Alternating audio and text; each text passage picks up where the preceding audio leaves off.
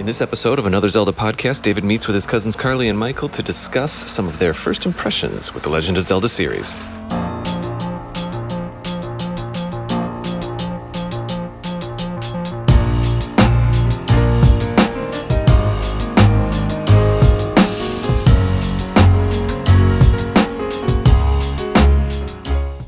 Welcome to another Zelda podcast. I'm your host, David Geisler, here today with two guests, Carly and Michael. Carly, how are you?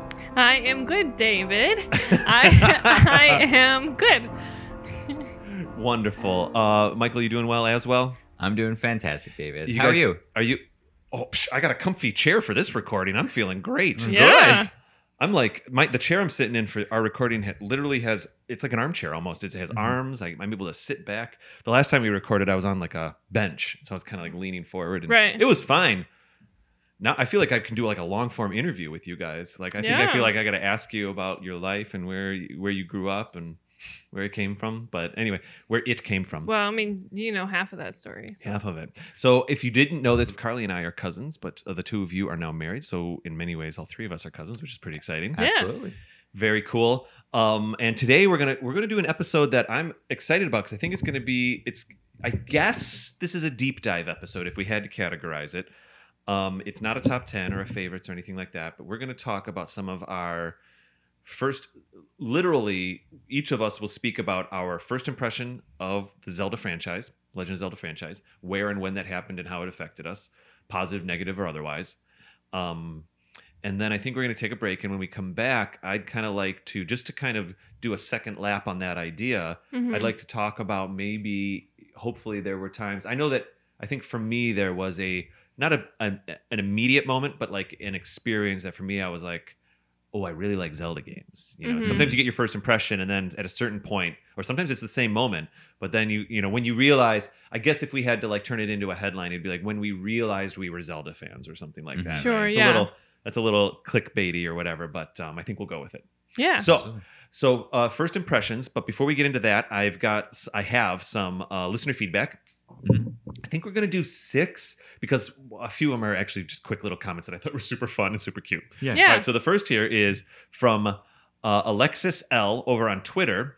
His handle is, I believe, yeah, uh, their handle is S I X E L A underscore one one. So it's it's Alexis backwards. And uh, Clever. Sixela eleven said. At another Zelda pod, at Raptor Paint, just started watching the pod. Great stuff. Consider me a fan.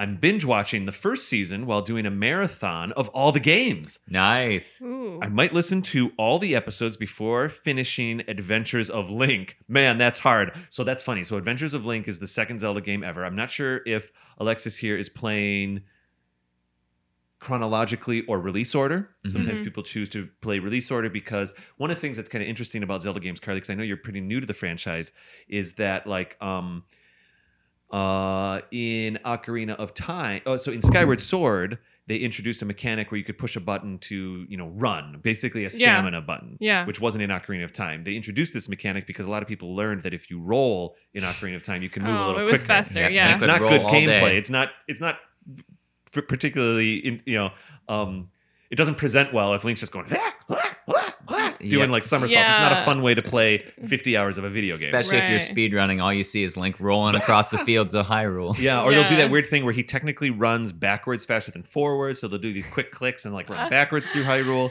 yeah. Um, so in Skyward Sword, a couple games later, they uh, it was decided like, oh well, what if we put a run button in there? Mhm. Yeah. And uh, later that appeared in Breath of the Wild as well as a stamina gauge. But of course, what can happen is if you play the games chronologically, you get to learn the story in order, which is a lot of fun. I just put my microphone, but you might like start with a let's say a stamina wheel and Skyward Sword, and then you get to who even knows, even Twilight Princess, let's say, and you're like, well, wait a second, wait, I can't run anymore. right. You know what I mean? Yeah. So you so the the uh, design of these games and and how easy they are or aren't to play is a real roller coaster if you play chronologically naturally. Sure. Mhm. Yeah. So sometimes people play release order, so they can actually see if you kind of want to explore the the video game development history version Mhm. of Legend of Mhm. Zelda, you play release order. Yeah. I don't know what Alexis is doing here. However, I would guess that it might be release order because uh, they say I might listen to all the episodes before finishing Adventures of Link. So if Alexis here started with the original Legend of Zelda, the Adventures of Link is the second Yeah. game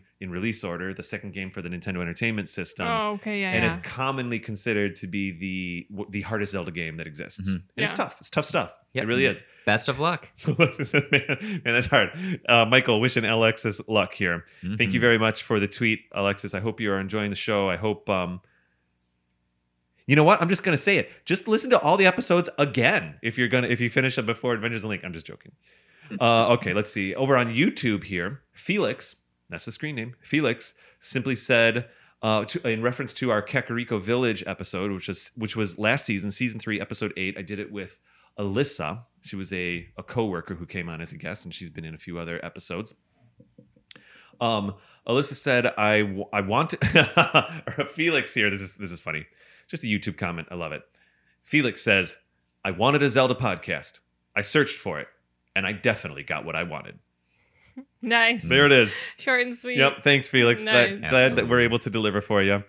Um, it was it was not, if I may speak to some behind the curtain stuff with another Zelda podcast. When Kate and I were coming up with the name, I, I, it's not a secret that that both of us agreed. Like, well, we definitely want the word Zelda in there, um, for for Google searching. Yeah, Yeah. And I was like, it'd be nice if we could get the word podcast in there because people literally, if they're going to hit Google and just say Zelda podcast, and then we were we were both kind of thinking about it and like, man, there's like eight or nine other Zelda podcasts at the time, you know. Yeah. Now there's even a few more, and we were like, well, we we don't want to we want to be serious about our love of Zelda, but we don't really want to be that serious of a podcast either. There's Mhm. there's plenty of really nice podcasts out there that get really specific about knowing all the details, and that's super cool. yeah, But both Kate and I knew that we were fans first. Mhm. yeah. So we were like, well, let's just have a little bit of a sense of humor. Let me just call it another Zelda podcast because we just just another one in the in the bucket there, yeah, Yeah. and people kind of know what they're signing up for. Hopefully, yeah. so hopefully Felix found hopefully uh, um, from a from an analytics or a logistics point of view, the, having Zelda and podcast in our title helped there. Thank you very much, Felix. Moving on over to um, this is I think a review on iTunes or Apple Podcasts. Uh, Jack Attack, spelled J A C A T A C K. Jack Attack 108 Nice. uh, back in January actually said, uh, I love this pod. Heart face emoji, heart face emoji, heart face emoji. I also love the Zelda franchise. I've only played Breath of the Wild, Ocarina of Time, and Age of Calamity. I'm 12. All right, Jack Wow. Attack 108. You're already getting through a good solid chunk of them, so that's fantastic. Absolutely. Thank you for the five star review. That certainly helps us uh, rise up in the uh, in the rankings. The algorithms really love reviews over there at Apple Podcasts. So Zach Attack, you're definitely helping us out. Thank you.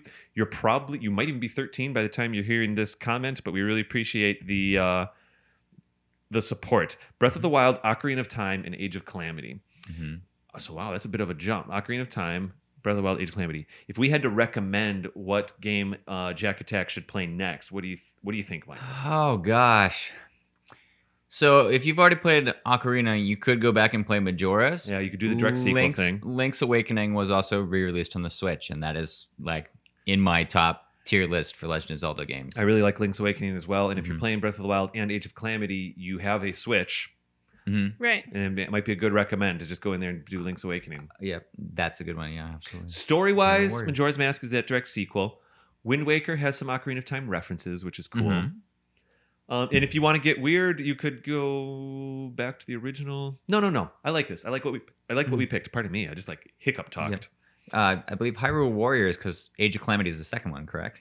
For Hyrule Age of- Warriors, Or is Age of one? Calamity is the in canon Hyrule Warriors. So it's the second Sure. Hyrule Warriors that was created. Yeah, Yeah, So, so you could go back and do uh, the regular one, regular Hyrule Warriors. regular Hyrule Warriors. just for a non a non canonical romp. Absolutely. I know. need, I need my stories Heresy. to matter. Heresy.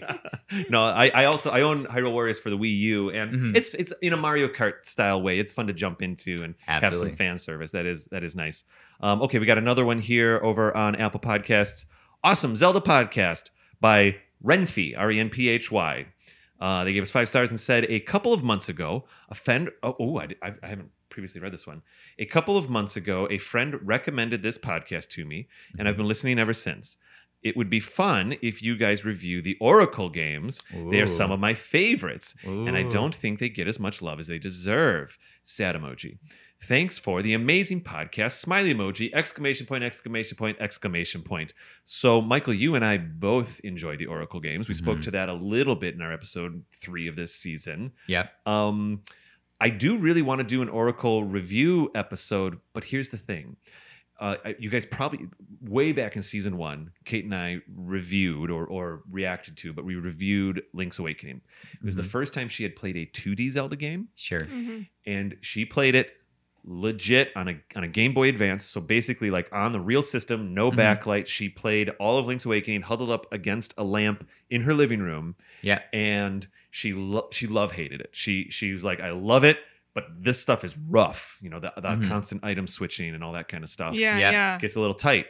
And also, also like you, those screens are so small. You're literally s Mhm. going from screen to screen to screen in that original Link's Awakening. Mhm. Yeah. The Oracle games, because they had a little bit more memory on the Game Boy Color, they were able to basically make every screen four times as big, at least in the dungeons, I believe Yep. and so you can do a little bit of scrolling in the dungeons.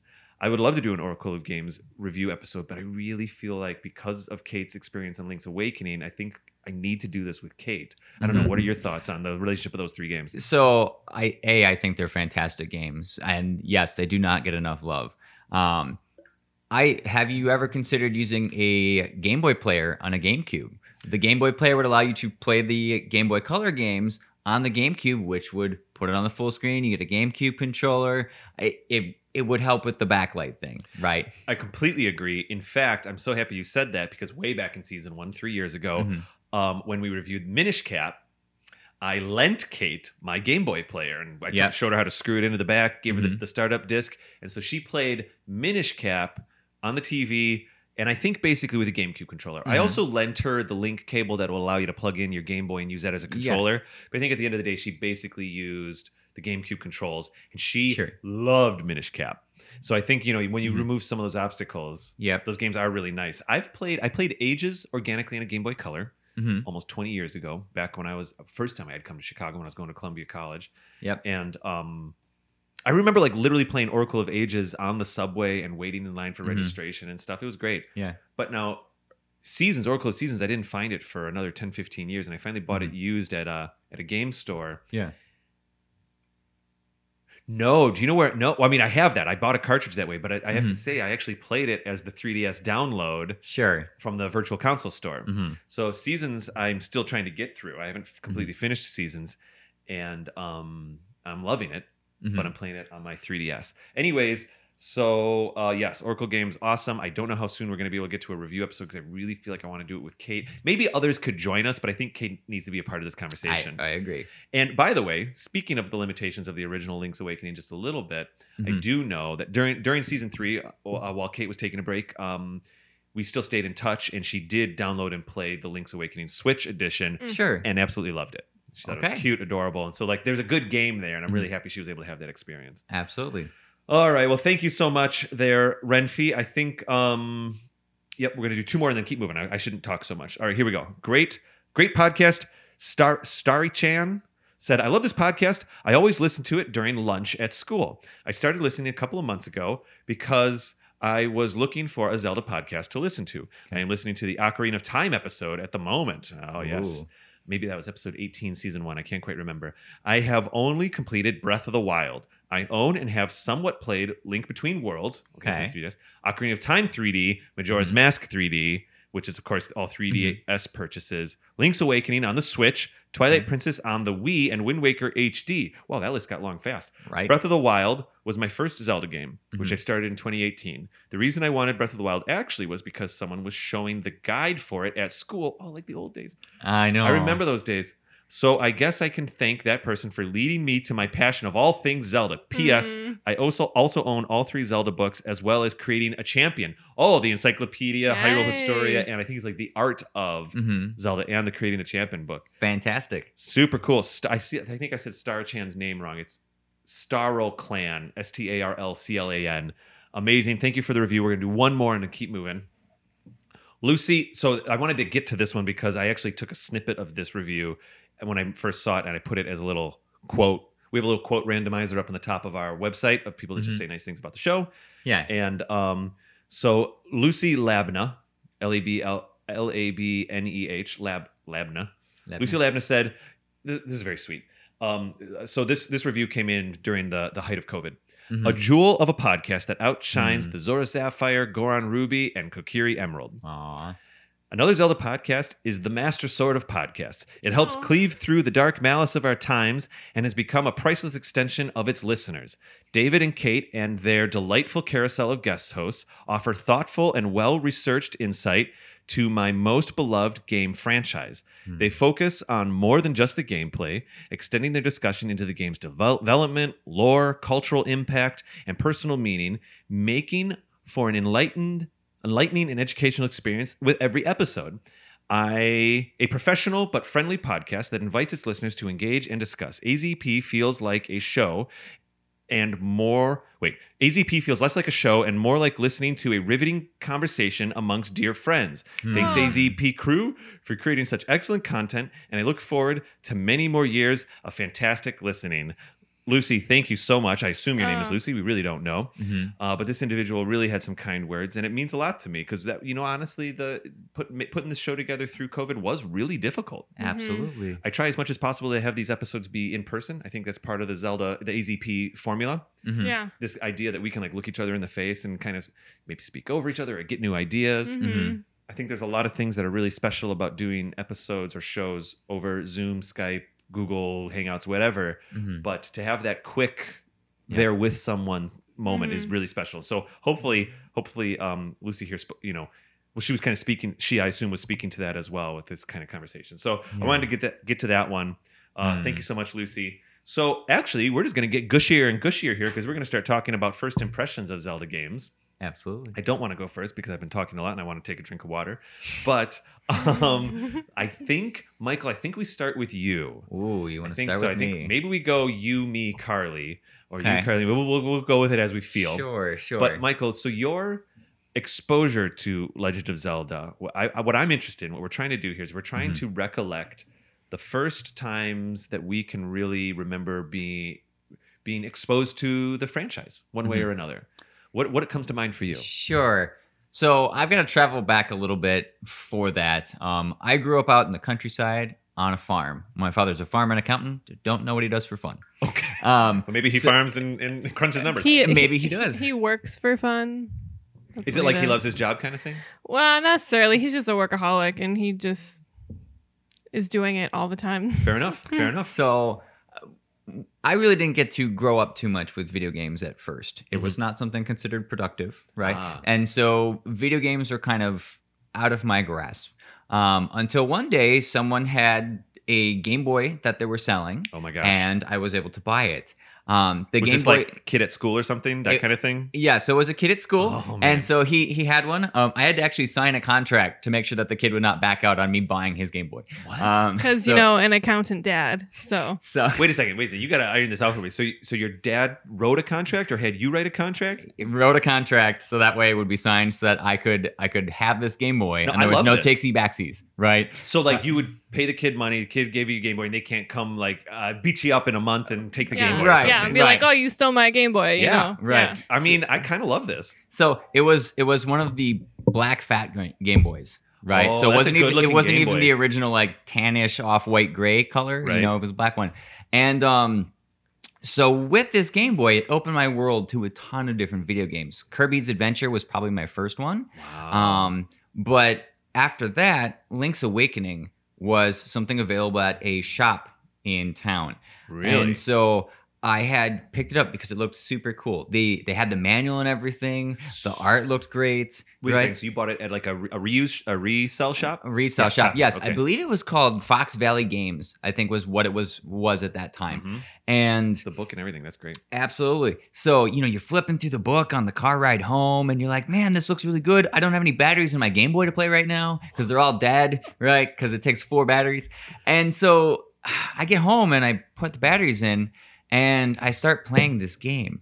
And there were so many things that I had never experienced in a video game yet because Kirby's, you know, just 2D side scroller. You're Yeah. puffing around, blowing air, swallowing things, you know.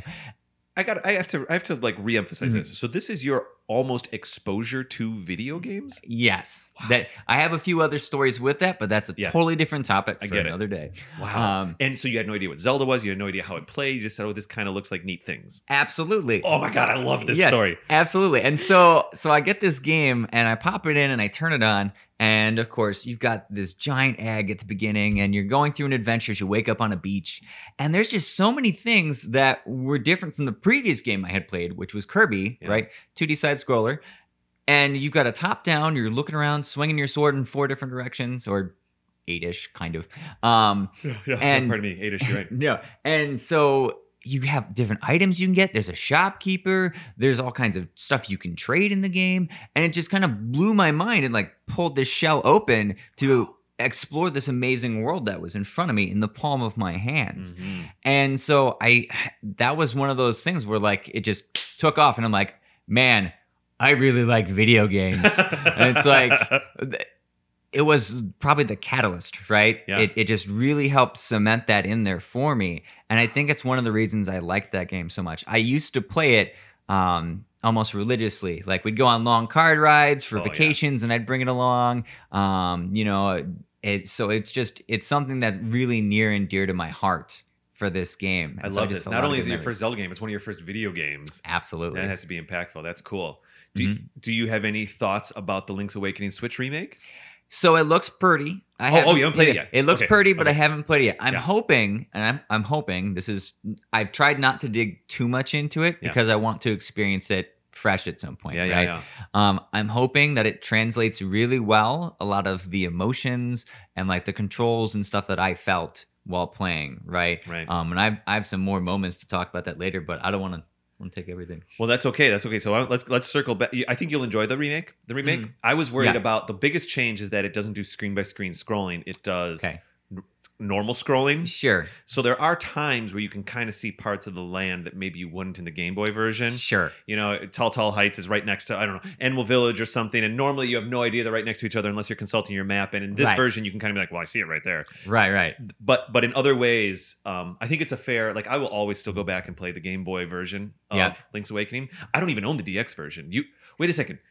Is the DX version the the one that you have with you here this weekend? Is that the one you bought at the used video game store that you've had for whatever? It is not, unfortunately. Um, I so story about my childhood. I was not very smart about the fact that when you sell a video game, the likelihood is I'm not going to see it again um, for a long time. Oh. And, but that's the way you could get other games, right?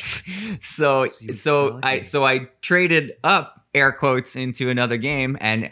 It's why I, I generally don't sell games anymore because I regret it ever since. So it's not the same copy, but the DX version is exactly what I remember playing. Um, just not on Game Boy Color, which adds a whole extra dungeon. So I miss that.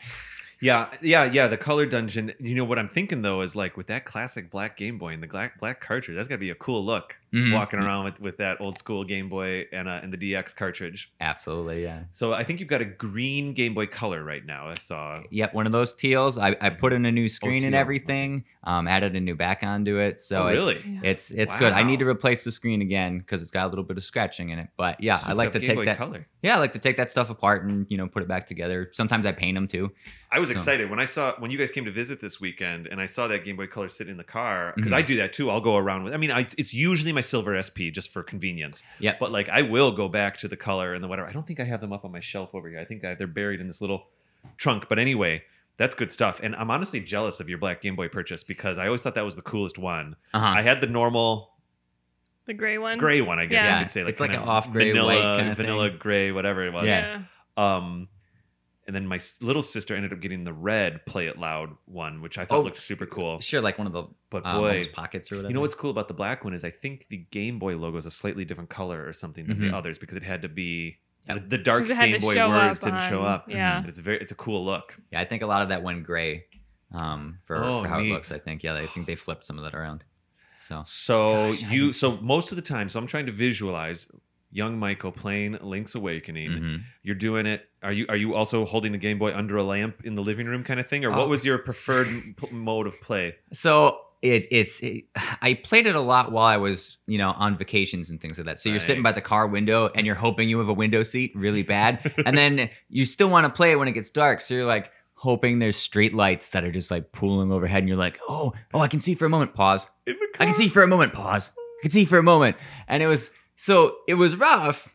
But you know, once the Game Boy lights came out, that helped a little bit. Yeah. Right. Um, Yeah, I bought you know that that magnifying glass light thing that clicks onto the top. Yes. Oh yeah, I bought that from a friend at school. Mhm. I had one of those. Too. Yeah, the big clunky thing, but I remember Oh, yeah. I remember thinking like the world has been opened. I can play Game Boy games anytime I want. And- Right. Right. Yeah. And, and frankly, frankly, in the middle of the night was almost better because then you wouldn't get the weird sun glares. You could just get the glow right on the screen Yeah. and Yep. all that kind of absolutely. You could control where the source was, so you wouldn't have to like. Yeah. worry about the The glare being in the wrong spot. either. No. So, yeah, I- it mm. did kind of help. Do you remember that weird squirrely snake light one that would be that's the Game Boy what, that's what I had. That's what you had. Yeah, because even you for had it regular for the color. Yeah, oh. a, a lot of those slots are very similar. and so it would plug in. Hmm So you had the snake light. Did it do okay for you, or was it like one side too bright, one side not bright enough? It it did all right. My major complaint with the snake light is. i- i- If you bend it in one direction, then you set it down carelessly, it rebends, then you got to re-put it back Oh, into a position, and spot. and because it's a wire over time, Oh, it it, breaks. It, kind of just breaks. Yeah, it, it I down. could see that. You know, it just doesn't always bend exactly where you need it to, and I that see. kind of thing. So did you buy your Game Boy Color organically at a store, normal style? Or, Mhm. yeah, yeah. And then you've Yep. souped it up. Yep, I, I did. It was missing a back at that point, and I'm like, I can replace the screen and put it back on, no problem. So, It was I- missing a back when you bought it. mhm. yep, and the Wow, and you the really screen, brought this thing back to life. Yeah, and the screen was not doing very good at all. It was really scratched. So yeah, I I just I like restoration of that kind of stuff. I love this. I just recently, since just because you're bringing it up, about two months ago at a used video game store here in Chicago, it's right back there. I found the Target Edition Game Boy Advance. Do you see that right the there? exclusive red one. Yep. Yeah. And I, I currently work as a manager at a Target, and I was like, oh my gosh, I think I got to pick this up. The screen's a little rough, honestly, Mm-hmm. and I, I might maybe there's a maybe there's a restoration project in our future or something. Okay. Yeah, yeah. Potent. I mostly have it just as a as almost as an ornament, honestly. At this Yes. point, I just have it on my shelf, and it's just Mhm. cool because they were hard to find, and it was a super Yes, they were very hard to find. wacko. It was one of these. Like I was asking the guy that runs. It was the Exchange over on Belmont, and they have a couple different locations. I also really enjoy um, video games then and now, which is out a bit. It's about twenty minutes west of here. But anyway, I was talking to the, I assume the manager at the Video Game Exchange on Belmont, and I and I was like, when did you know when did this come in? He's like, oh my gosh. So it was kind of like one of these. It just came in a few days ago, and it was one of these like game dumps where a Mhm. and I mean no offense, but like a grandma or a parent just brought a box of stuff in. Yeah, and said, she had no the idea what she had. Yeah, my yeah. kid.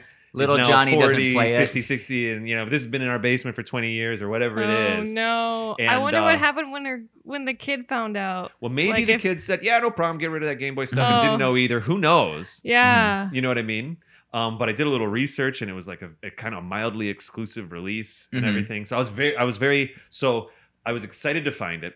I, I have a bit of a rule when I co- I do collect things a little bit, but my rule is I only buy games I actually want to play. I only buy Mhm. systems I actually want to play. Yep. If I have a Game Boy Color, I don't need to buy four more or something just to get every Right. color. Like it's more like I collect for use. I collect to play the games, Right. right?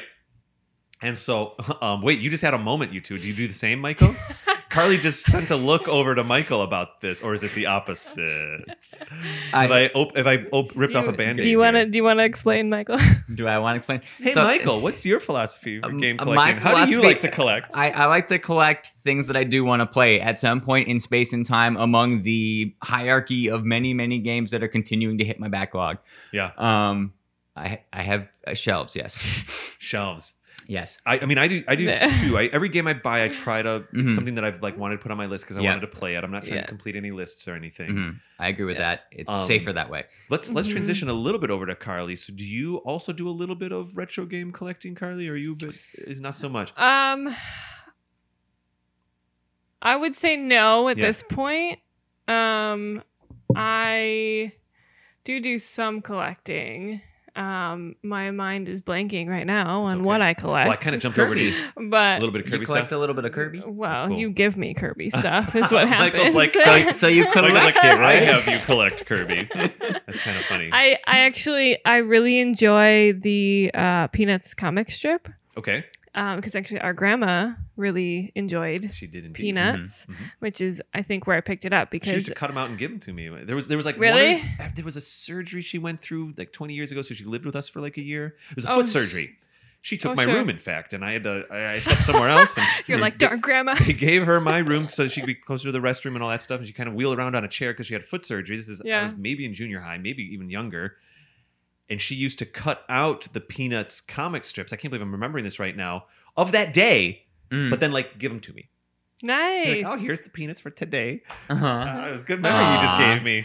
Anyway, so Yeah. yeah, so Peanuts. Um, yes. So I collect that stuff. Basically, I have lots of Snoopies. Um, oh, nice. Michael Mhm. recently gave me it's it's a book. It's called the Peanuts book, and it's like basically an entire encyclopedia. It's like the Zelda encyclopedia except Peanuts, and Cool. it's like a whole timeline of like when he started, like Mhm. what school he went to to get into oh to drawing and all of that and like when the museum in California opened and all of that stuff. So anyways, no, it's great. we'll get back to Zelda. Um, well, um what we um I guess I guess since we're kind of organically moving over Sure. to you, I know that you're kind of a newer a, a new Zelda. yeah. You're experiencing I, I don't want to say that you're a new Zelda fan. That's that's for you to decide how much Yeah. you enjoy or don't enjoy Zelda. But your exposure to Zelda has been kind of recent, isn't that right? Yes. So it has increased recently, we'll say. um I have what? There's a lot of looks going back and forth I- between the two. I think I think he's just very proud. right Yeah, I see. I think is what's happening. Yeah, no, Um, it kind of happens with like with Mm-hmm. She'll make a comment about a certain video game, and I'm like, oh, oh, that's wonderful. Yeah, warms the cockles in um okay. Um So so so, So- what so what so I think right now you're playing a link, a link to, the, past. Yeah. So my my I was like aware of Link and Zelda, and I think my awareness actually came from the Super Smash Bros. Okay. Um, because my brother is really into video games, Mhm. and I don't recall if he ever played a whole lot of Zelda games. Mhm. Um, By the way, But- my story is not about a game either. It's about being introduced to the franchise in a different way. So Yeah. if this is if this like when is really the first time you became aware of like the Zelda franchise? Yeah. It's okay. Yeah, so my like the first time I was introduced to the characters was actually through Super Smash Bros. Right. Melee, actually. So Okay. um I was like, yeah, just these characters from other things. And I didn't know that they were like part of other games and they were sort of like doing uh, cameos, if you will. Right. Um and I just sort of like, you know, would hear about Zelda and whatever. I'm like, oh yeah, it's from, you know, that fighting game, whatever. Um and then From that fighting game. I love it. Soul Calibur 2, of course you're talking about. Yes, Absolutely. absolutely.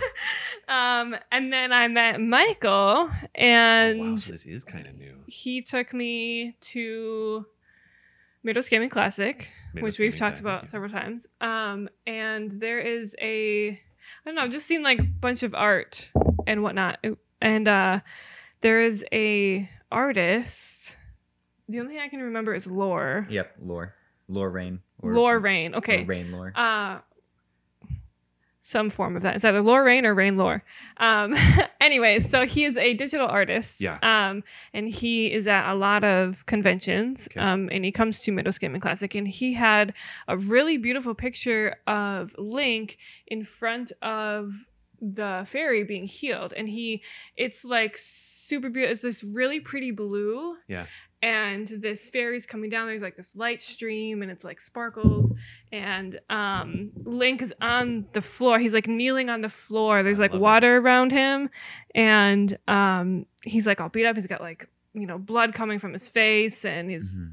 uh, clothes are tattered and whatnot and it's like he's being healed by um By presumably one of the great fairies or something. right Yeah. yes Yeah. um and so it just like really i think piqued my interest because i was like that's a really beautiful picture like i love the way that he depicted that and he sort of like explained you know the situation to me you know, why he made the Oh, so you got to speak to the artist. You were able to speak to the artist. yep he was there selling his art so we got to have Like a conversation with him Oh, yes cool. yeah so um I was it is this the Midwest Gaming Classic we were all at together? Because I'm sad I missed uh, this.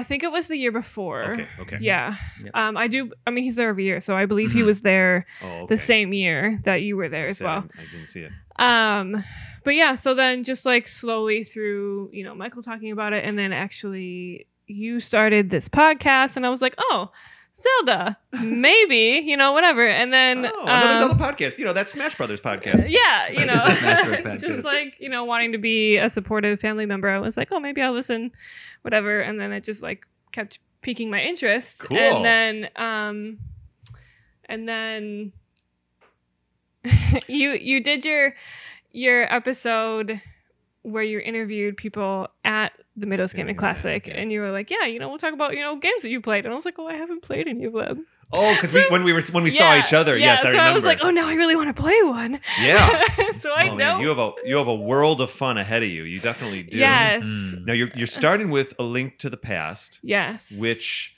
is a difficult game to play. It is very difficult, It's- yes. it's it's one of those. It's it's the third or four. It's the third ever Zelda game made yes. in release order. Yeah.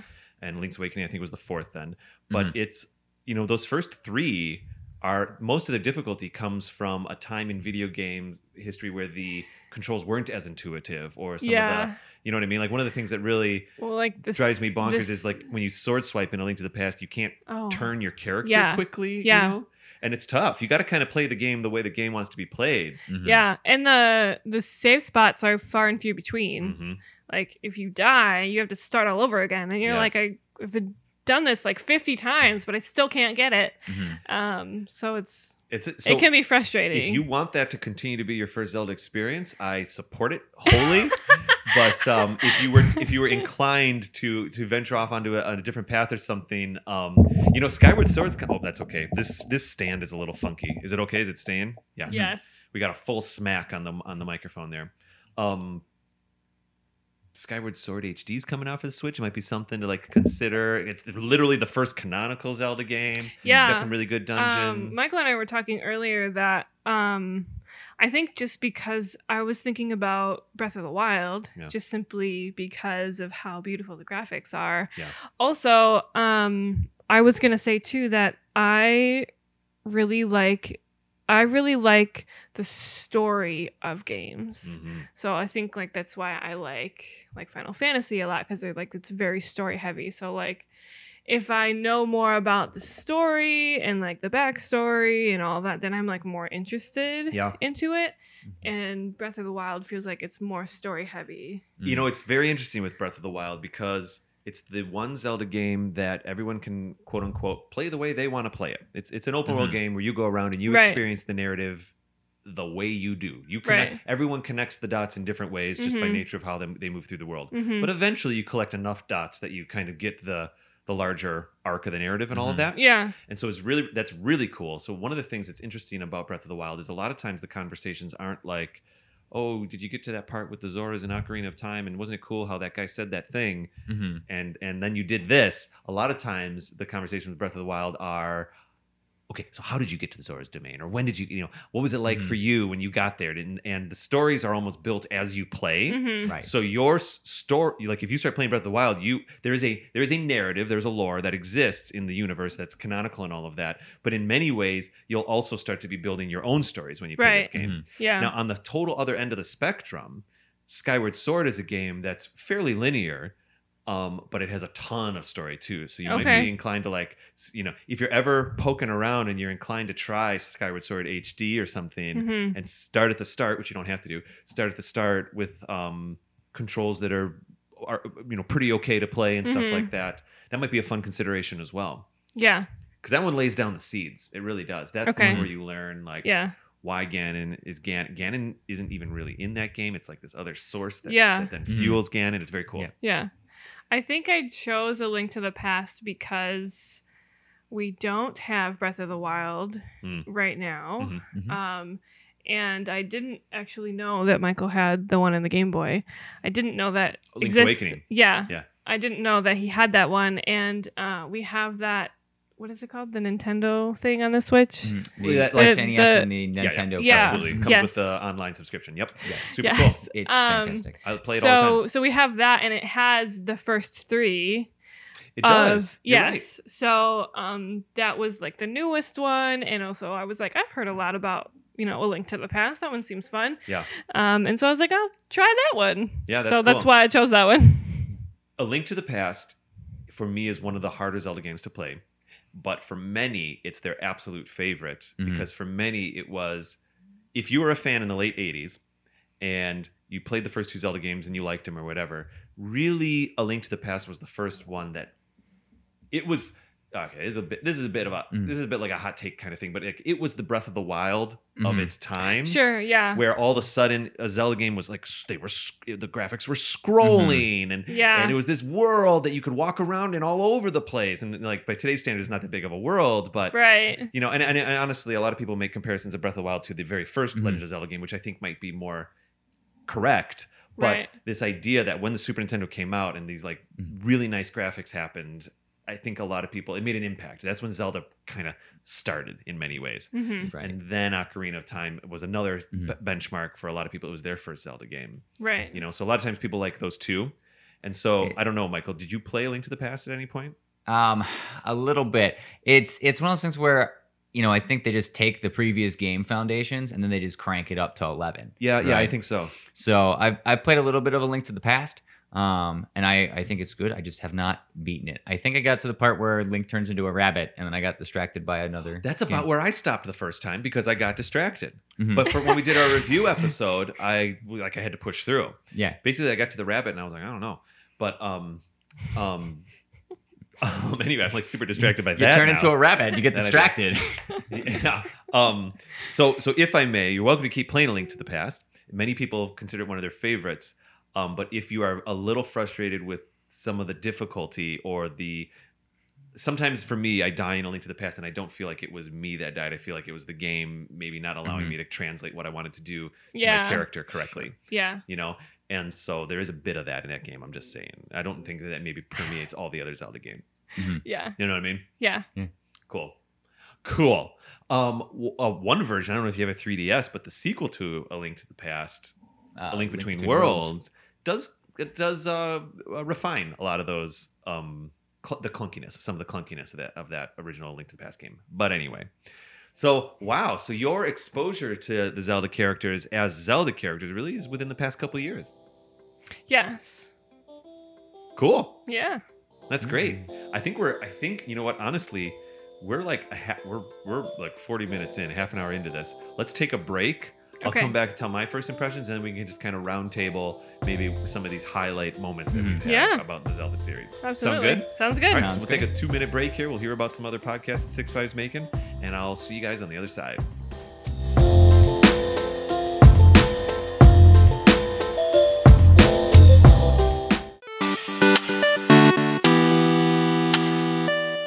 Welcome, to our new, podcast. Welcome to our new podcast. This isn't working. Agreed. I think we're going to have to do it turn by turn. Well, now that you mention it, we are a brand new RPG video game podcast. Our very existence hinges on turn based gaming. So join us on the Turn by Turn podcast, where we'll be talking about Pokemon, Fire Emblem, Golden Sun, Shining Force, Mother, and so many more. it's your turn to come and join us.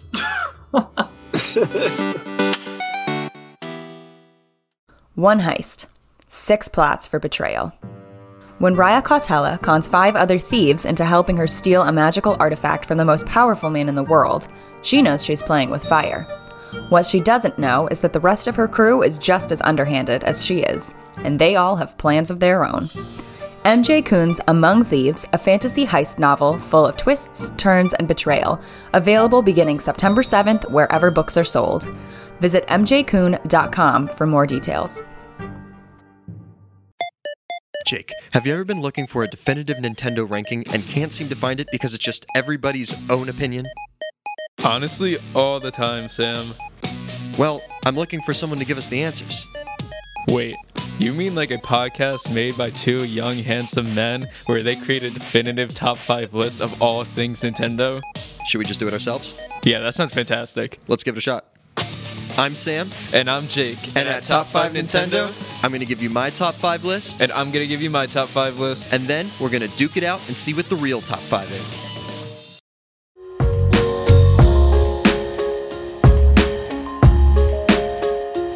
Okay, we are back from the break. I, I think so. That was actually really fun. I kind of like asked you guys a lot about your stories. I hope that was okay. I just I really enjoy hearing these kinds of things. Um, I'll try to keep mine a little quicker, which means it still might take me 20 minutes because I have that problem. But um, I understand. This is why you have a podcast, right? yeah, can you believe it? I talk and people listen to it. I just keep talking. no, I'm joking. I'm joking. Um, we actually have a pretty strict rule of trying to keep all our episodes at about an hour so that things don't get too Mhm. long-winded. But uh, okay, so so so my my exposure, and I wrote, I actually wrote a little bit about this. We have we have blogs that come out on our website. Sure. They come out every two weeks or so, and um, we did a group blog around Christmas time about our first exposure to The Legend of Zelda.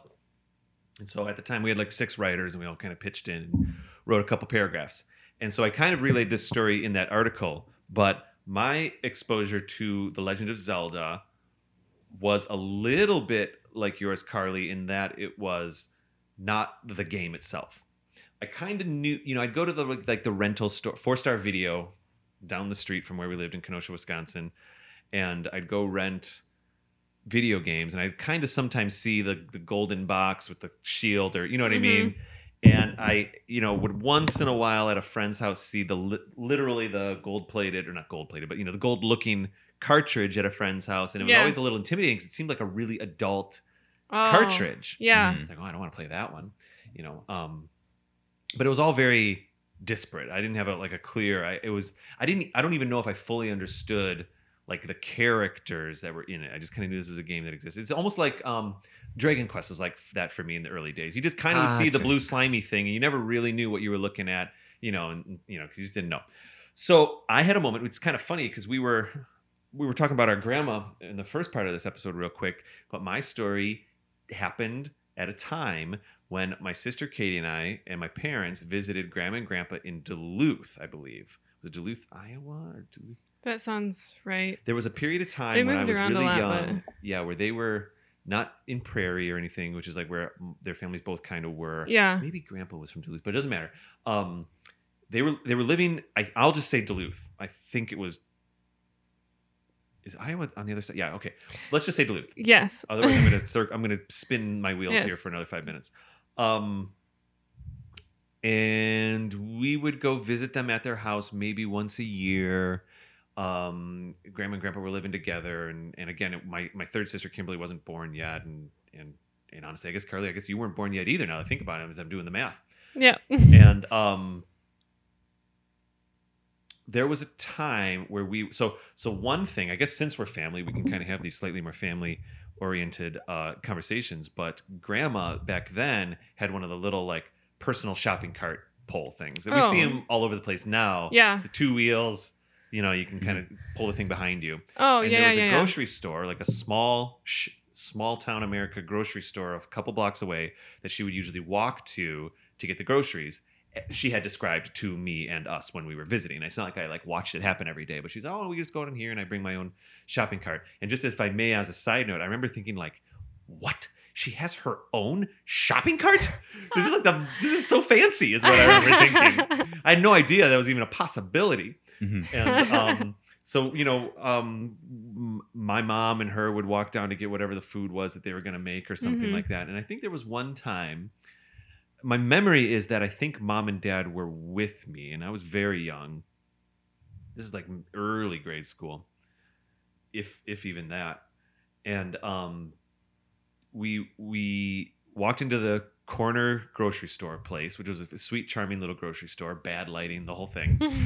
And um, there was the cereal aisle.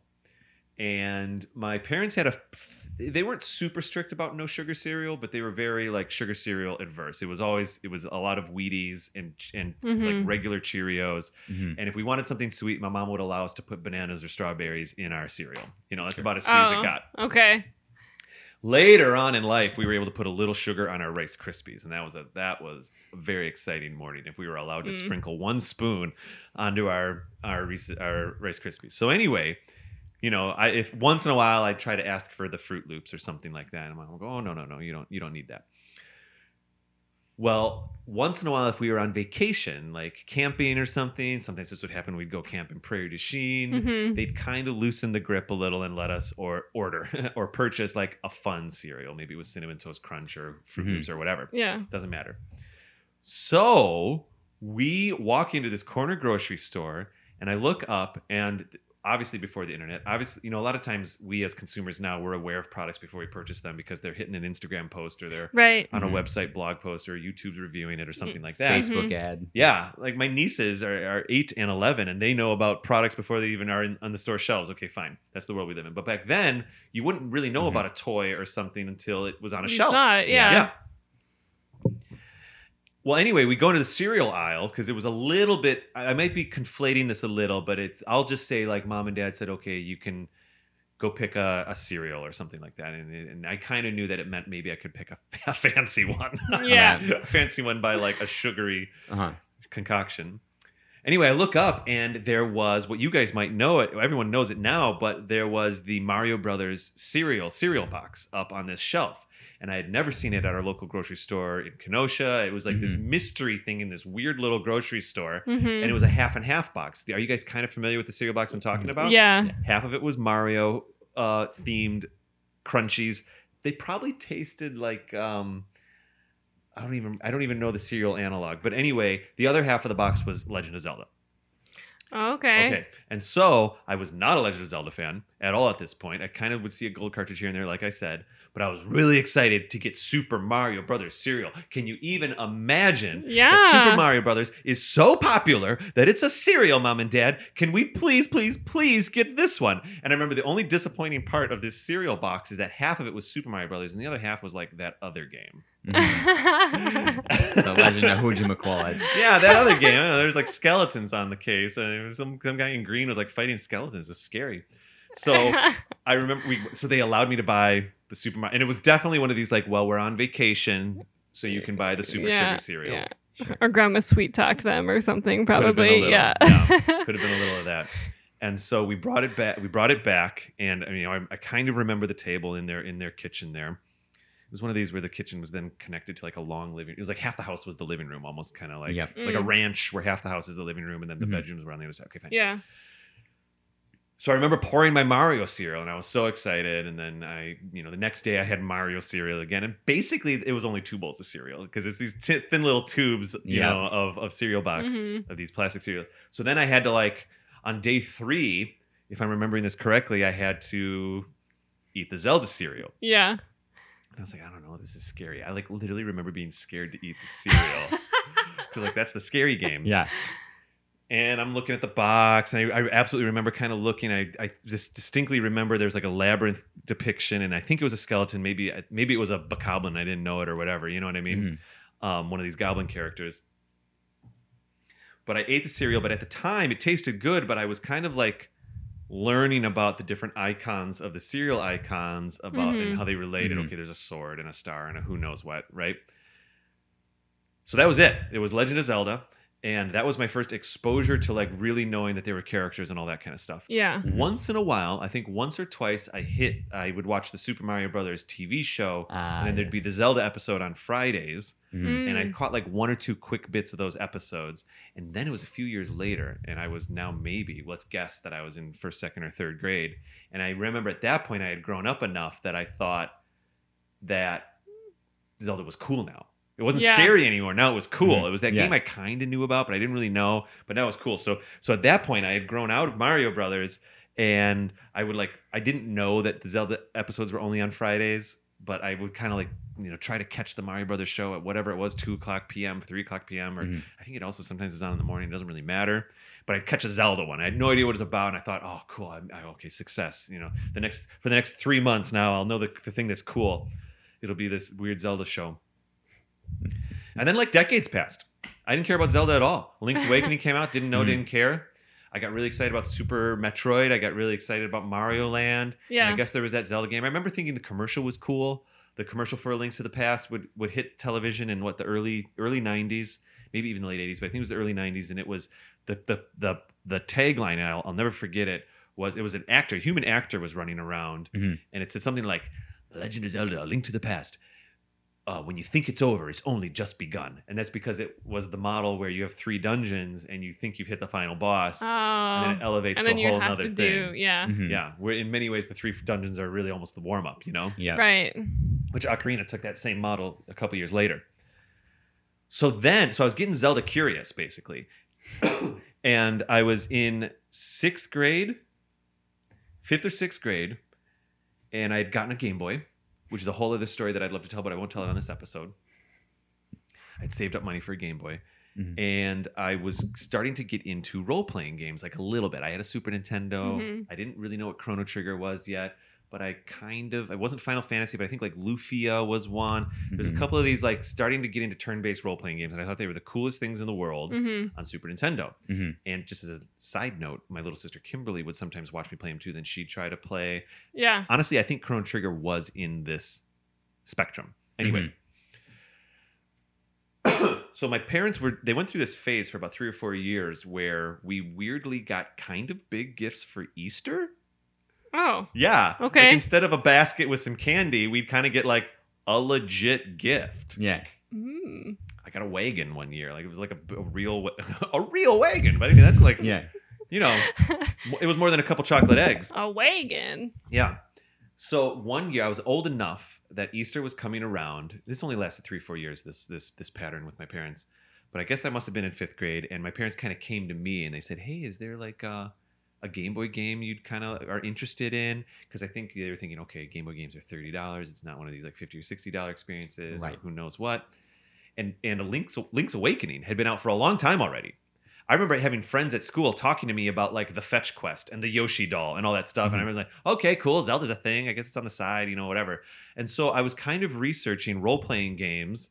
I was on the internet. I remember this now. I was on dial up internet. So it must have been like sixth grade. And I was searching for Final Fantasy games on the Game Boy, but it was Final Fantasy Legend was the only one that was available.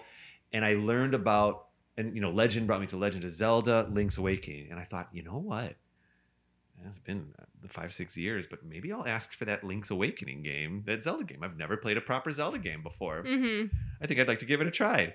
So I, I remember like printing it out. I remember I think I printed out the picture and I said, Oh, I think I'd like to ask for Link's Awakening for Easter. And sure enough, we got all of our Easter bunny goodies. Easter bunny came and gave us all the chocolate eggs and all that kind of stuff. Yeah. But then from my parents, there was a wrapped uh, Game Boy game, and it was Link's Awakening. Okay, fine. And so that later that day, we would my mom's side all lived in in in Kenosha, Yeah. and so for Easter we'd all get together. All like there's like sixty Rakowskis in in uh, I believe it. in, in Kenosha. And um, so we'd get together with them, and I I, had, I took my little Game Boy cartridge and I clicked it into my gray Game Boy, and it was huddled up on the side of of some living room of one of my aunt's house or whatever, and I just started playing my first real Zelda game ever, Mhm. honestly. And I thought it was the coolest thing in the world. I got out of bed, and the guy said my name, and he I went and got a shi he gave me a sword, and I got a shield, and I was like, it's beginning. Yeah. it's starting. I'm uh, my will, my life will never be different. I mean, I didn't like love Zelda yet, but I was just remember being so excited. And I knew it wasn't a role playing game. I knew it wasn't a turn by turn role playing game, right? Right. You know what I mean? yeah. Um, because I'd already kind of played like versions of Chrono Trigger, so this is like I got this late, you Mhm. know. Yeah. And uh, there it was. And so my first uh, exposure, I guess, I guess that story's way too long, but my first exposure was literally the scary cereal box Yeah. And uh, and then but my first exposure to the game was playing Link's Awakening that way years later, probably Mhm. 94, 90, probably 90, 1994, Right. playing it. So I'll stop there because I have a different moment that really like clicked for me being a Zelda fan. Yeah. I'll speak to that in a minute. So that's that was my exposure. Was was I realize now it's kind of serendipitous a little bit. Was at grandma's house 30 three decades ago Yeah. picking a fancy cereal because we were on vacation Mhm. literally pouring this. I've never had the cereal again, so that cereal's connected to that gr- that kitchen table. Oh my for gosh. Yeah. You know what I mean? Anyways, it um, lives in that moment in time for you. it does. Mhm. I've never Yeah. found the cereal again. Um. Okay, and they probably, they probably wouldn't let me buy it again. Anyways, so let's let's circle back all the way around. Uh, Michael, for you, so this is what I thought was going to be our second half of the episode. If your exposure to Zelda was was buying the cartridge and your exposure to video games, super cool story. Was there any moments for you? And, and if you say, hey, guess what? It was Link's Awakening, I'm cool with it. But was there a time where you were kind of like, hooked to the Zelda franchise? What was that like Mhm. for you? I once again I go back to what I call the the Triforce, you know, Link's Awakening, Oracle Ages, Oracle Season. Yeah. So with Link's Awakening, the big thing that kind of hit me was, you know, yes, you get a sword and a shield and you're off on your adventures. But your adventures also really matter. You change the course of things, or things that you do affect the game. Um, one of my favorite things that I think of is, you know, you're a young innocent kid and you walk into the shopkeeper's store and you're like, man, there are all these cool things in here. There's a bow, there's Yep. bombs and stuff, and you're like, there's so they cost so many rupees, and it takes so long to cut grass to get rupees, and you can grab stuff off the shelf and you bring it to him to buy him, and he'll tell you whether you can or not. Yep. But the door is open, Yes. and so one day I just grabbed an item and I walked out the door. I did the exact same thing. I, didn't even realize what I was doing at that point. I just walked out the door Oh. and and and so your name gets changed to thief in the game Indeed. Oh, right Oh, and if you go back into the shop he zaps you with an electric bolt that just sucks all your hearts away right Yeah. just boom dead on the spot and at that point i'm like i have changed destiny like eh, you know and that just blew my mind that there was a game that had taken my actions and gone okay you've done this here's how we're going to react to this Yeah. right Mm. Yeah, that's Um, fun. and You thought you cheated the I think he, game. like, I he, like, did, yeah. warns you once, like, "Hey, you didn't pay for that yet," or something, or it was only the first time you're in there, and you technically, if you run around a certain way, it, so it's it's it's based on if he's looking at the door or not. yeah is if he says something to you or not. And Yeah. so you must have just done the path by accident of around of a thing. He was probably looking a different way, and you walked out. Uh huh. Yep. I just whoop ran away, and um, And you, I mean, even like your file, it, your name is changed to capital oh really? Thief Oh Yeah. my gosh! everybody calls you thief. So like, from you'll, then on. yep, you'll get to like a really important scene, and um, they're like, "Hey, thief!" and you're like, "Oh no, you're like, I'm shamed. I'm sorry, I didn't realize what I've done with my life." Did you ever like redeem your title? No. In the game, you No? cannot. It's a forever change. Oh, Yeah, You have to just not steal if you play again. Yeah, Oh, yep. wow. You got to restart your save if you don't want to be called thief no more. Wow. Yeah. Um, but Oracle of Ages and Oracle Seasons added in a whole like extra set of dimensions to the previous game I had played. Mm. Like you could have friends who were mounts. So like there was, I believe it was Rocky, who was a kangaroo. Kangaroo, yep. You had Moosh, who was this like blue panda bear with wings kind of thing. Yes. And then uh, It was uh, like the rhinoceros. Dongo, I think, Yeah, might have been kind of a triceratops rhinoceros. yeah, and he could swim and stuff and like eat Yeah. things. And so like that was a cool new little thing. Um, both games played entirely different too. So it was kind of like that Pokemon effect for me. Like, oh, red has this Pokemon, and you know, blue has these Pokemon, but it was two different Legend of Zelda adventures around the same time. I could change seasons in one of them, and the other one I could just travel through time. Yeah. And the fact you could link the two together to unlock more stuff was just mind blowing to me at that time. I didn't get to play Pokemon thoroughly until later, so this Oh, was wow. like my experience of like what linked game stuff was like. I see. Right? Um, so it it just that from there I think kind of like cemented it for me. Like I really like these games and I like what they do. It just everything about them feels almost perfect to me. I have a question Right. for you. Did you Yes. play Link's Awakening and then Oracle and or Seasons and then Oracle and or Seasons? Were those your first three Zelda games? I Or was there like Ocarina in the middle or Oc- something? Ocarina was in the middle. So it was Link's Awakening, Ocarina of Time, um, which I had, had beaten, and then Oracle of, I think Oracle of Ages. I picked Ages was first, too. was the one I picked. I wanted seasons. Yeah? I wanted seasons for the Subrosians and and the Oh, dancing. Oh, yeah, that's right. Um, because they have a whole dance mini game in seasons, which It's is basically fantastic. Dance Dance Revolution, but you're pushing the buttons. Yes, Oh, that's and you can get items and stuff. It's it's I it's one of those great mini games that I love. Um, so yeah, that that was just kind of my timeline from Uh-huh. there, and like Because Ocar- Oracle was 2001. They both came out very short, ap- shortly after Mhm. Ocarina, but before Wind Waker. right, yeah, And there was a special time too, if I may, because you're playing in this, I'll say, quote unquote, Link's Awakening engine, Mhm. but you're seeing Gorons now, and you're seeing Zora and stuff, and that Mhm. stuff didn't exist until well, the Zoras kind of did, but that stuff largely didn't exist until Ocarina of Time. right. So So, you're kind of having this like Nintendo 64 experience on a Game Boy. hmm It was very cool. Yeah, it was a really really fun time in life. So, so somewhere around the Oracle games where you kind of got hooked on the franchise. I think Link's Awakening was like the big one, really but I think Oracle of Ages and Seasons just cemented that further. I see. Um, so yeah, I just remember like I we were sitting at like a Sunday school little thing, and I had my Game Boy because I didn't want to play with the other kids. And um, I remember equipping a bow and a bomb and being able to shoot bomb arrows, which blew my mind. Like, eh, you know, there's just so many little things that all add up to that experience, Yeah. changing my gaming life forever. And so I, I have to thank Legend of Zelda Link's Awakening for that. Yeah. You know. Wow. Wow, that's great. That's great. I'm not Ocarina shaming you, but Ocarina d- d- um, was it was an experience, and there it was, and you liked it. But it was really the Oracle games that came in, and you're like, okay, now Mm-hmm. as a whole package, this thing's great. Yes, absolutely. And I I love Ocarina of Time, but like those those three games are what does it for me when it comes to the Legend of Zelda. There's something about the portable games that Mhm. become very personal because you've got this little box and you've got this thing, and it's just you doing it, and you can take it with you. Like the Oracle Mhm. games feel more personal in those ways. You know, when Mhm. you bring it around, it's yours.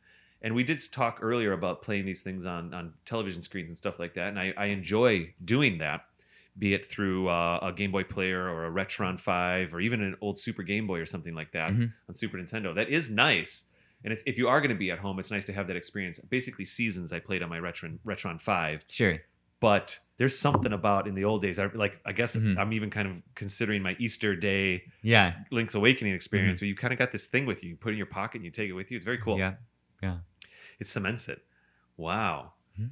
that's neat. Um, Carly, I, I know you're so new to it, but um, maybe you're not hooked yet on Zelda games or anything, and that's perfectly fine. Mhm. What kind of things are you looking forward to that you you surmise or you're guessing might be in store with future Zelda games for you? Um, I am excited to play the rest of them. I think I have a feeling that I will probably switch games, Mm. or uh, during our break, you were giving me some tips for Thanks. a link to the past, Yeah. so I may try those first and then see if that helps. Um, but I think that um, hearing both of you guys talk and just looking through the encyclopedia and all of that, um, and just like having the knowledge that I have and then playing the games, it's like I'm like connecting the dots like as I'm playing the games Yeah. and I'm like, oh, that's that thing that they're talking about, you know, and um oh wow, I was- so I was talking about that piece of art that I got from Midwest Gaming Classic um, with the the healing fairy and Link, Mhm. and um, in a Link to the Past, there's a spot in the ground where you like you get rid of one of the the bushes and there's like a hole in the ground that you like fall down and there's the fairy there and then i had this moment where i was like oh my gosh that's the fairy in the painting Yeah, I Like, love was it. like whoa like this is the game version. yeah Oh, so, so, cool. like having those moments i think just like connecting that stuff is Yeah. really exciting to me as i like expand my knowledge but then also experience it in the game yeah. for the first time that's that's good. that's a really I'll never have that experience of yeah of, of of kind of taking in some of these story points or game points from other media yeah. and then and then having to be like oh this is that moment in a game. Yeah. Mhm. yeah. That's going to be exciting i think. It's going to be interesting. Yeah. I don't know if i've ever had because i usually i play the zelda game and there it is and then later you see the art and you go oh i remember that moment. Yeah. yeah. Oh wow. Interesting. Mhm. cool. Cool. Oh man. I don't know. I can't wait to talk to you a year from now when you've like played 40 hours of breath of the wild or something like that you're like Yeah. and then this and then this yeah You, if if you if you enjoy some of these Zelda games, I think you've got a lot of good experiences. My favorite thing about Zelda games is that there is narrative, there's a, there's a good storyline and all that kind of stuff. Mhm. But I really love this kind of like larger puzzle experience that happens in each dungeon. So Mhm. Mhm. you might be it's sometimes you're just solving a little puzzle in a room, fine, it's a five minute puzzle or something. sure Mhm. But a lot of times, once you get to a proper dungeon, and this happens in A Link to the Past too, all of a sudden you're doing these possibly two hour long puzzles where one room is referencing another. Mm. And, Mhm. you know, the best Zelda dungeons, in my opinion, are, are some of them are in the 3D games, some of them aren't. There's some really quality ones in the 2D games. But um, where you're, they, they sometimes refer to these dungeons as puzzle box dungeons, where the Sure. whole Mhm. dungeon moves and morphs because of things you Oh, do. yeah There's a water dungeon in Twilight Princess where if you flip a switch, these staircases move, and you start to realize, oh, I can only get here or there if I move these Mhm. things. yeah Then, uh, mild spoiler, but it's not that big a deal. You start to learn that you can turn water on, and then you realize, well, wait a second, if I t- turn that water on coming off a trough and I move this stairwell all of a sudden now not only can i access different areas but i can control where the water goes in other areas and it might take you a Oh. half an hour to run around and kind of really put this together you know and be looking Yeah. around that's it's when those experiences happen where you kind of Yeah. like you've gone you've Mhm. gone into these large puzzles where you have to be aware of your surroundings and Mhm. stuff that it's really satisfying Mhm. it's really good stuff Yeah, that sounds like a lot of fun. I love puzzles, actually. Mm. Um, I just finished playing a game called Carto, and it's it's essentially yes i'm Do you familiar know it? yes Yeah. Um, I just beat the game recently, actually. Um, it didn't take me that long, surprisingly. Mhm. Uh, maybe I just really enjoyed it, but um, I really enjoy puzzles. So, like, literally, the fact that you have to, like, liter- like physically switch around these like pieces of paper that are like tiles if you will Mhm. um you have to there's even parts of the game where like you're like in the forest and you have to um you have to go a certain way and then based on like how the winds are moving tells you which way you have to go. So it's like you're going through the forest but it's really just like the same three tiles that you're switching around and you have to listen for like a certain chime to to know if you're correct or not. Oh wow. Yeah so it gets Mhm. really complicated. It's super fun.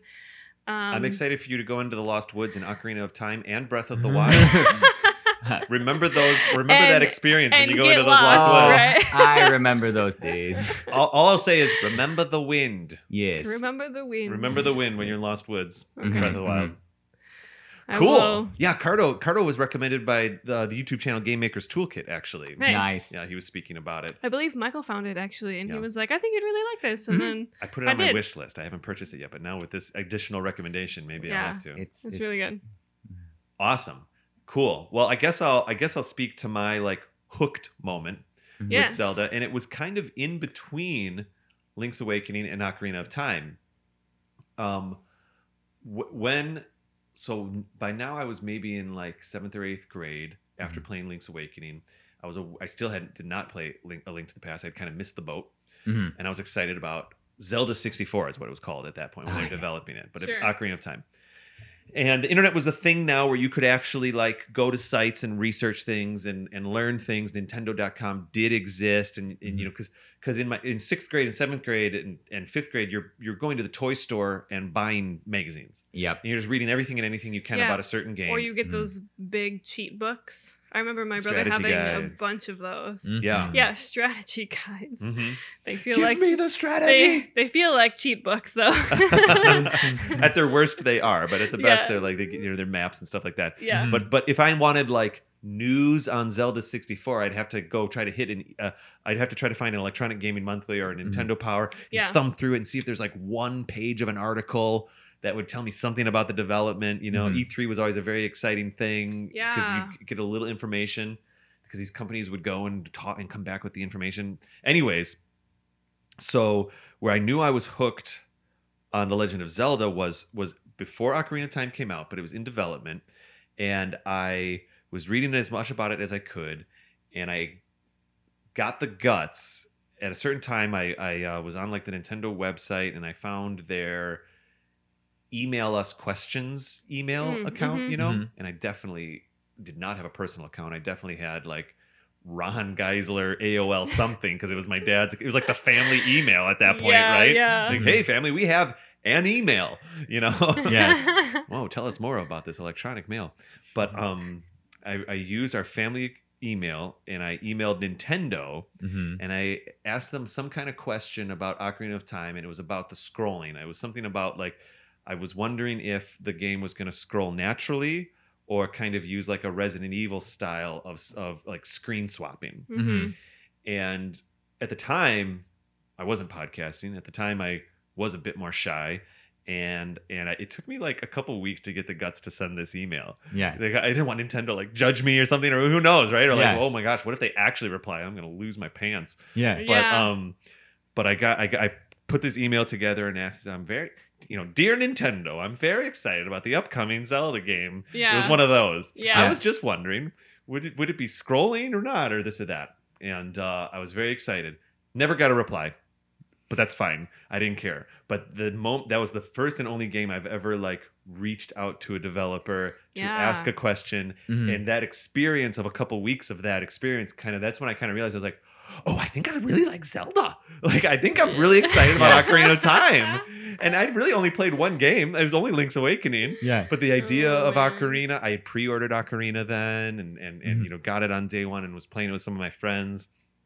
Very excited, and then I kind of had to go back and play the original and stuff like that. Yeah. Um, and then Ocarina, and then I, I pre-ordered Majora's Mask as well because it only came out about a year later. Mhm. By that time, I was starting my first year of college. Yeah. So I guess I was Okay. 18 or something like that here in Chicago, about 20 years ago, if not more Yeah. and um and that was so Majora's Mask was the first game that I like confidently went into. I was like, I loved Ocarina. I'm ordering Majora's. I'm going to play. And I remember like I remember my roommate watching me play Majora's. And anyway, there it is. So it was this like getting the guts to reach out to Nintendo. Mhm. I'd never asked anybody else about a game or anything, and I was risking them never Mhm. getting back to me or Yeah. or saying no way, you dumb kid, which they would never do.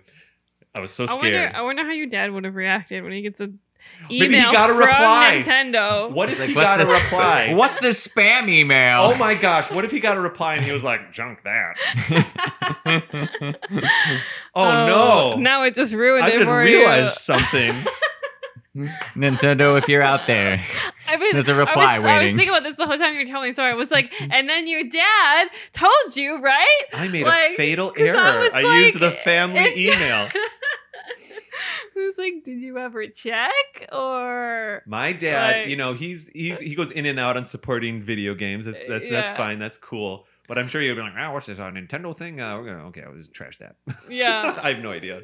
Deleted. Because I, I assume he didn't know that you used. No, The I mean, I family suppose he could have looked at the sent email, but even back then, we weren't as email savvy to like oh, Right. check your. I don't. Did it? Did they? Did the emails even include the original message when you replied? I mean, I don't know. I feel like they It was a long time didn't. They could have. They could have not. Um, the next time I see my dad, I'm going to see him next weekend. I'm going to have to ask him. He's not going to remember. Probably Dad, not. say, say, Dad. Twenty years ago, Do you ever junk an email from Nintendo? from Nintendo. you crazy person! How could you? so like, I have no idea. Son. I can't believe that I never. I probably was in such like denial. I can't believe that I ever even po- didn't even posit that he could have gotten it and deleted it. And it took this conversation for me to f- to to complete this memory. Oh. Oh my gosh! What if they told me? What if they would have said, "Dear David, it will not be like Resident Evil. It will scroll naturally." Oh boy! Well, I've, I've uh, had a journey today. That was an interesting episode. Um, I don't even know how to take us out. I don't know. Any closing comments or anything about Zelda, Zelda franchise, anything like that? No, I, I, I don't think so. Because I'm done. I'm I'm wrecked. I'm ruined here now. I'm good. got nothing more to say. Carly's consulting her index card real quick. Uh, no, yeah, I think I. Boy, oh boy! I think I hit all my points. if anybody wants to tweet recommendations, well, do you have a Twitter or is it all just Instagram mostly, Carly? I do have a Twitter, It's but I you never use it. That's fine. If people want to find Carly on Instagram, they can find her at One Chapow one. That's one C H A P O W one. cool for for for for uh, you're gonna get an influx of of DMs of like you should try this game, you should try this game. You can be like, why did I ever? I'm just joking.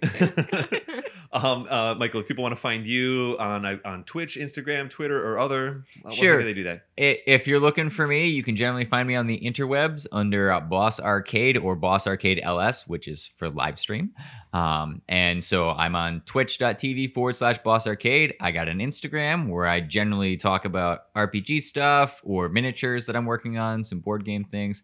Um, every once in a while, a little bit of history about video games. Super So- cool. um, I didn't ask you this when when we did our previous episode, but in general, what are some of your favorite games to stream? I mean, I know it probably is a, ro- a rotating door, oh but gosh. Um, so Spider Man has has been a blast on PS4. Cool. I like a lot of the horror stuff, Oh, and and so. I mean like PlayStation One, PlayStation Two. That's a lot so of the like stuff. retro horror streams. That sounds Yes. great. Yes. Yeah, so- he, he actually does. What do you call it? Bosstober. Bosstober. So when Yeah. October hits, I want to play horror games in Bosstober. So Oh like my last time we did goodness. Yeah. Bosstober, I was working through Castlevania One and having a heck of a time trying to defeat Dracula. Oh my gosh, Um, this is that's, awesome. That's a story all on its own. But yeah, I had no so- idea. Yep. So yeah, Resident Evil, that kind of stuff. What's the Um, handle one more time? It is Boss Arcade.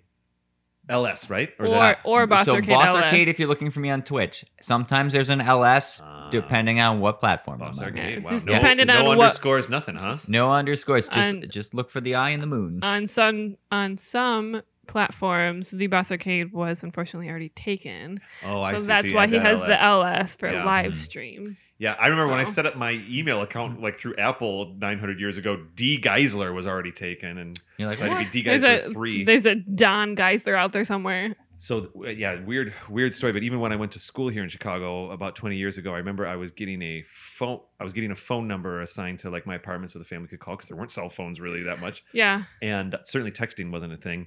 But um, to get the number, they had to file me, and they clued me in that there were four other David Geislers in Chicago alone.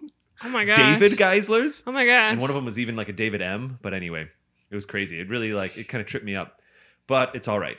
I got past it, and I'm I'm staying strong. Well, good. I'm glad you can move on from yeah, that. yeah. 20 All right, years cool. later, you're like, This there ep- were four other ones. four other ones. Who were they? Did they reply to my email? All right. Um, cool. This episode's coming out October ish, so I'm happy that people are learning about this, uh, about this Bosstober Mhm. uh, experience. All right, cool. Uh, if people want to find the show, they can find us on Twitter at Another Zelda Pod, Instagram at Another Zelda Podcast, YouTube, Facebook. We have a Pinterest account now. Ooh. Celeste Oh. runs it. It's a lot of fun. I did not know this. Yeah, she just well, we were having a meeting the other day, and she was like, "I think Zelda should have or AZP should have a Pinterest account." And I said, "That's cool. I've done Pinterest accounts for other shows. I just didn't really have the bandwidth to do it." And she was like, "Well, let me do it." And I said, "Oh, it, that sounds great. You know, we're kind of like co-producers in this experience." And Yeah. so um, that's up there and running. It's kind of cool. She did a post to each of our episodes, and then she's broken up the groups into seasons. But then she's also just finding a lot of great fan art and stuff Some like of the that. things, yeah. I have a dream that the Another Zelda podcast website can eventually become a small forum slash marketplace for Zelda art. Like, you know, yeah. for people to. That'd I mean, they can do it all on Etsy and stuff too. That's cool. But I just love. Yeah. That's why I was so excited about your story about uh, seeing the fairy with Link and stuff like yeah. that. Maybe I'll send you a picture of it so you can see how cool That'd be it cool. is. That'd be cool. I get really excited about about fan art uh, about video games. Okay, anyways, anyways, anyways, you can find us at anotherzeldapodcast.com if you want to get get check out any of this kind of stuff we're talking about right now. We do have a Discord channel, but mostly Shane Kelly runs that one. He's one of our blog writers. He's able to kind of keep it going too. I tried to run the Discord and it just it was like it was like a tidal wave. I could not keep up with Yeah. the conversations. Mhm. So I chime in here and there, but but Shane's a, a really great uh he's kind of running the AZP embassy over there on Discord, and that's Mhm. awesome. All right, there it is, everybody. Carly, Michael, once again, this was a blast. Absolutely. I loved our other episode, but this one was really fun. It, it was, yeah. Oh boy, that's was it's really great just kind of digging in sometimes and having these conversations. Mm-hmm. Cool. Mhm. Well, I know you're driving back to Wisconsin shortly after this. I hope you have a good drive. It's like Mhm. three and a half, four hours, something like that. Um, it's only three hours. Yep. Okay. Oh well, in that case, whatever. No, I'm just joking. that would be that would be great. Thank you so much, and Um, hopefully we we- hopefully we see each other in person again soon. Absolutely. All right. Oh, do you know the ending? I do Okay. know the ending. Okay, Okay, bye. bye.